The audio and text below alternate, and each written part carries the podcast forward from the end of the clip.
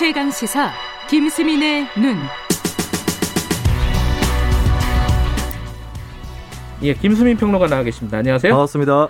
김종인 비대위원장이 내일 사과를 발표한다. 네. 지금 이러고 있는 거죠, 지금? 그죠? 12월 9일. 예. 박근혜 전 대통령 탄핵 소추안 가결 4주년 되는 아, 날인데 벌써 4년 됐군요. 원래는 두 전직 대통령 판결이 완료될 때 사과를 하겠다라고 했어요. 근데 지금 박근혜 전 대통령 재상고심이 진행 중인데 어차피 무죄로 날 가능성 없습니다. 네. 네. 그리고 더 기다리면 시점이 늦어진다고 판단을 했기 때문에 이번에 사과를 하겠다라고 하는 것이겠죠. 음. 자, 근데 지금 어 당내 반발이 만만치가 않아요. 그죠?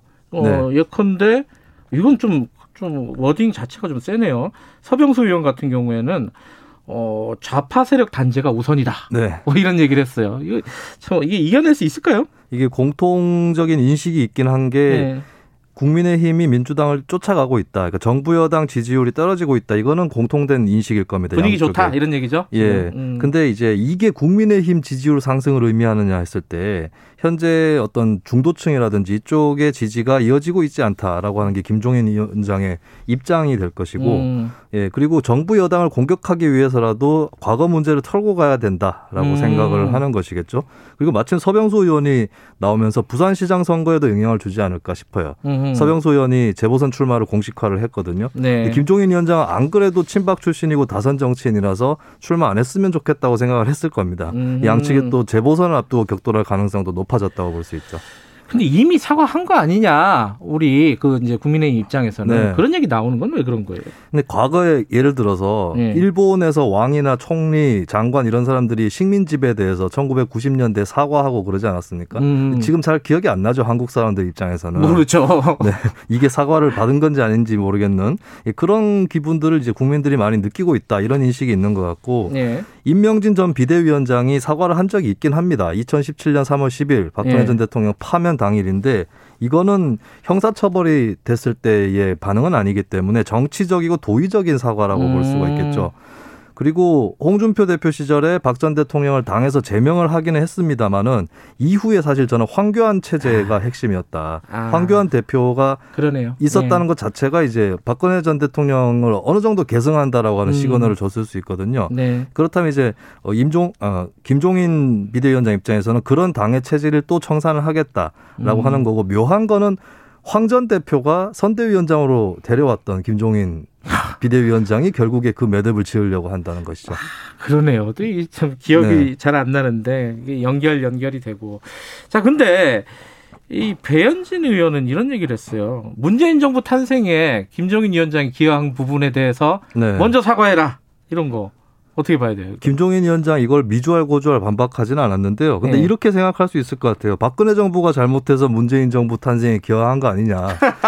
이렇게 볼 수 있을 거고 김종인 위원장이 앞으로 아마 박근혜 문재인 정부를 묶어서 네. 공격하는 프레임을 펼 수도 있다라고 음. 그렇게 예측을 할 수 있겠습니다. 예. 지금 당 바깥에 홍준표 의원도 이 김종인 위원장 사과 방침에 대해서 반발하고 있잖아요. 그죠? 네. 두 가지가 좀 눈에 띄는 게 첫 번째는 김영삼 정부 때 쿠데타 세력과 단절을 했고 지금까지 네. 5.18을 부정한 적이 없다라고 얘기를 했습니다. 이거는 홍준표 전 대표 입장에서 나름의 개혁 보수다 우리도 음. 예 이렇게 얘기를 하는 셈이고 김종인 이상으로 우리가 개혁적이다. 원래 그랬다. 원래 그랬다. 네, 이렇게 음. 또 어필을 하는 거겠고 두 번째는 과거 정치사의 한 장면을 꺼냈습니다. 1986년에 이민우 구상이라고. 아, 이거 아는 사람 거의 없을 텐데 네. 지금은. 신한민주당 총재였던 이민우 총재가 당시에 대통령 직선제 개헌 대신에 네. 내각제를 하되 민주화를 하자. 그러니까 음. 김영삼, 김대중 쪽하고는 의견이 달랐던 거죠. 네. 그래서 그때 이중대다, 여당의 이중대다라는 비난을 받았는데 아. 이 이민우 총재 이중대 논란을 이제 김종인 위원장에다가 투영을 시킨 겁니다. 음흠. 김종인 비대위를 여당 이중대로 최근 들어서 홍 의원이 계속 공격을 해왔거든요. 음흠. 이러면 이제 국민의힘의 균열 효과가 일어날 수 있고 밖에서나마 그 균열을 일으켜 보겠다. 음. 그래서 뭐 김종인 위원장 체제를 종식시켜 버리거나 뭐 좀 심하게는 하나의 시나리오입니다만 분당이라든가 음. 이런 것까지도 기획을 해볼 수도 있다 이런 음. 뉘앙스고 이거는 이제 김종인 위원장 입장에서는 야 저 사람 당으로 안 들이길 잘했다 이렇게 생각할 거기 때문에 양쪽의 예. 골은 굉장히 깊어졌다 돌아올 수 없는 강을 건넜다고 보여집니다. 어찌됐든 뭐 내일로 김종인 위원장은 뭐 배수진을 쳤잖아요. 나 이거 이거 못하면 위원장직 안, 안 하겠다라는 식의 얘기까지 했단 말이에요. 네. 어떻게 될까요? 이게 돌파할 수 있을까요? 이게 많은 의원들이 입장을 피력하고 있는 것 같지는 않습니다. 그리고 한편으로 음. 초선 의원이나 수도권 그리고 원외 위원장들 중에서는 좀 했으면 좋겠다.